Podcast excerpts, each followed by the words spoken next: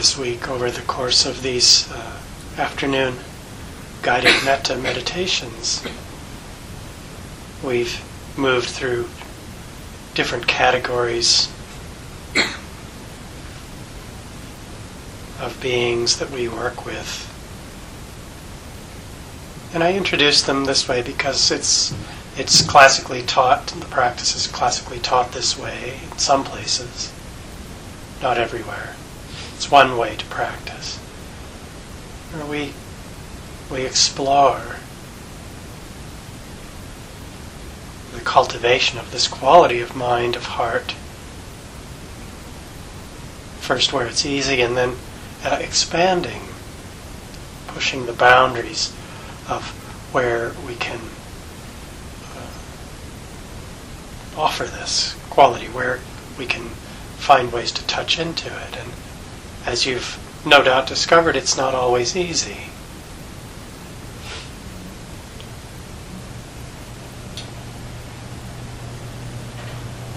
And when we move to uh, working with more difficult categories, beings where our, our first response might be, no, you don't, I'm not going to give you any, you don't deserve these good wishes. You've harmed me. We bump up a lot against a lot of stuff, and of course that's part of the idea is to look and see what is it that what is it that would prevent us from offering these wishes of care, of kindness to another being? Where do we throw, who do we throw out of our hearts? Who don't we let in there? And why, why is that? Is it fear that if we let them in, they'll be they'll take advantage or harm us, or that somehow the offering of this it's it's wasted or it's they're not deserving of this. It's really worth looking to see where is the suffering in these situations where we're challenged by by some relationship looking to see where is the suffering in my own heart and mind.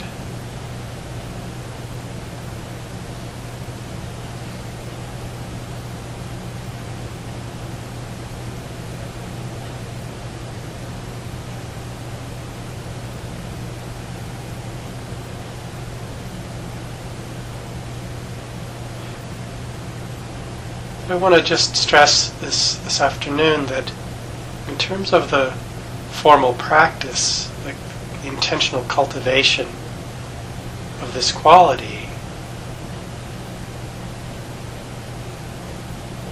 there are a lot of ways, of course, that one can touch into this. We may be drawn to the formal metta practice in, in the way it's been offered here, or in some way that we've personally found effective, that we find, yes, I can touch this this quality, this capacity in my heart, in my own mind and heart. I can connect with this simple quality of friendliness. And I can hold particular beings in mind and offer them those wishes for their happiness and welfare. I can practice in that way. We may find that it's not, just doesn't really work for us. It feels too contrived or, or too busy, it's not quiet enough, or not simple enough, or it just doesn't doesn't resonate with our experience.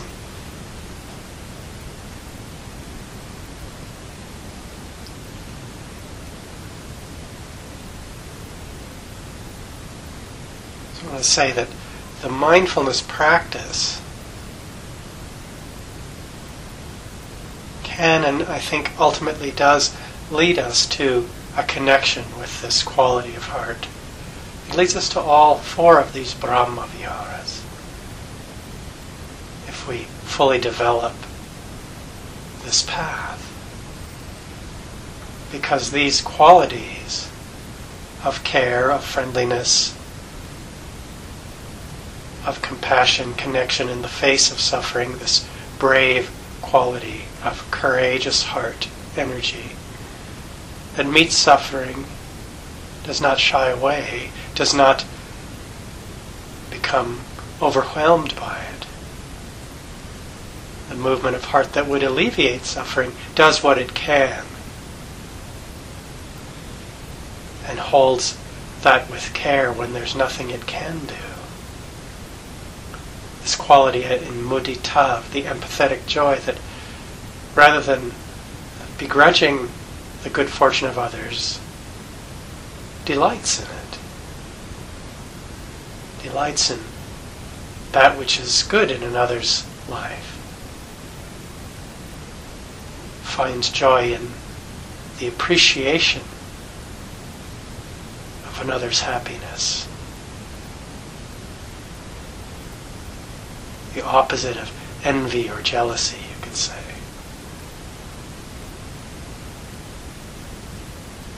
I'm happy for you.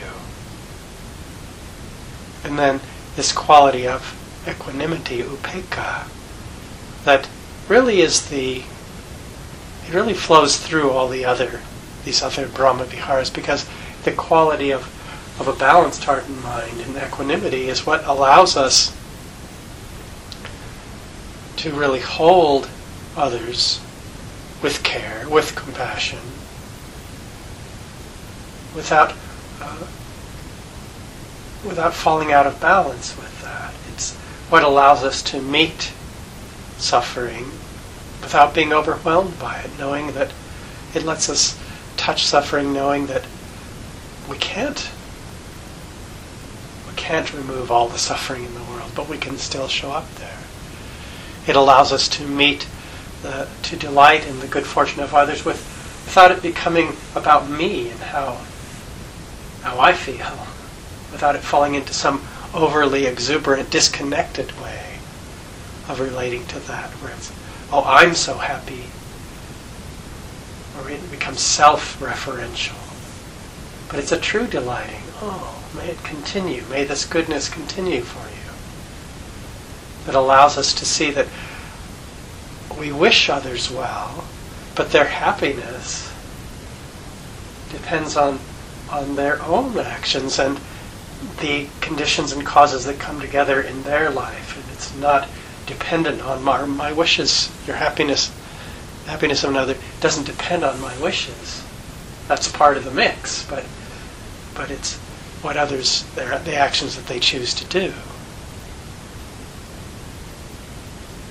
That's where happiness, as I was talking about last night, we sow the seeds of of happiness or of suffering through the choices we make.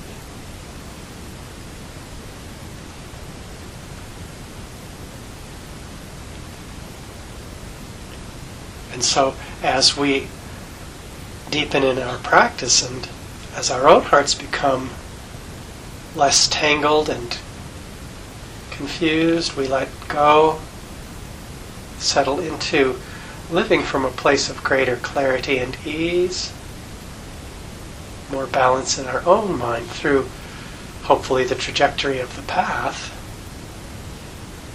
then these qualities, they just naturally emerge out of that clarity. That's what we find there.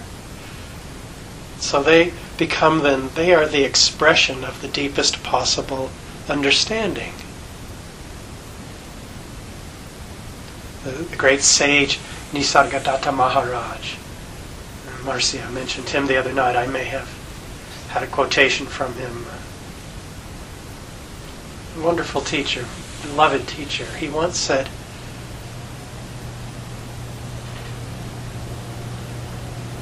Love tells me I am everything. Wisdom tells me I am nothing. Between these two, my life flows.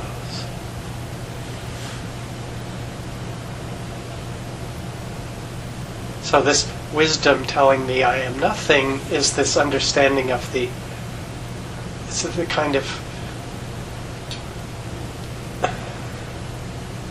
It's the emptiness of, of self in this essential way, in this ultimate way.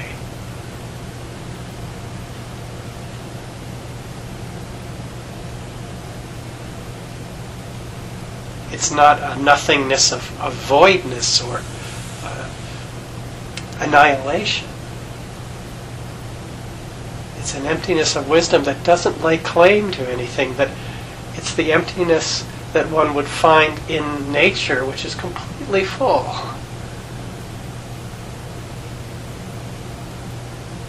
Complete and full and rich.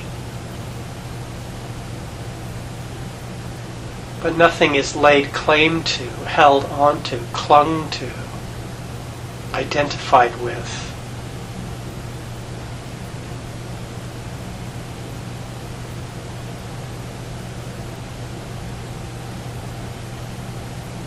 And so the wisdom of the wisdom of emptiness in this way then leads us to this love that says, I am everything, this quality of there are no boundaries then in that mind and heart. No boundaries that get in the way of the expression of love. There's nothing in the way. Because we see ultimately that our own happiness and the happiness of others are one and the same thing. These are not separate things. There's, that separation falls away, falls away. So we can come to these divine abidings in any moment when when the heart mind may be even for a short time suffused with some aspect of this these understandings of kindness and care. And this is the movement of the path through the training in mindful awareness and insight.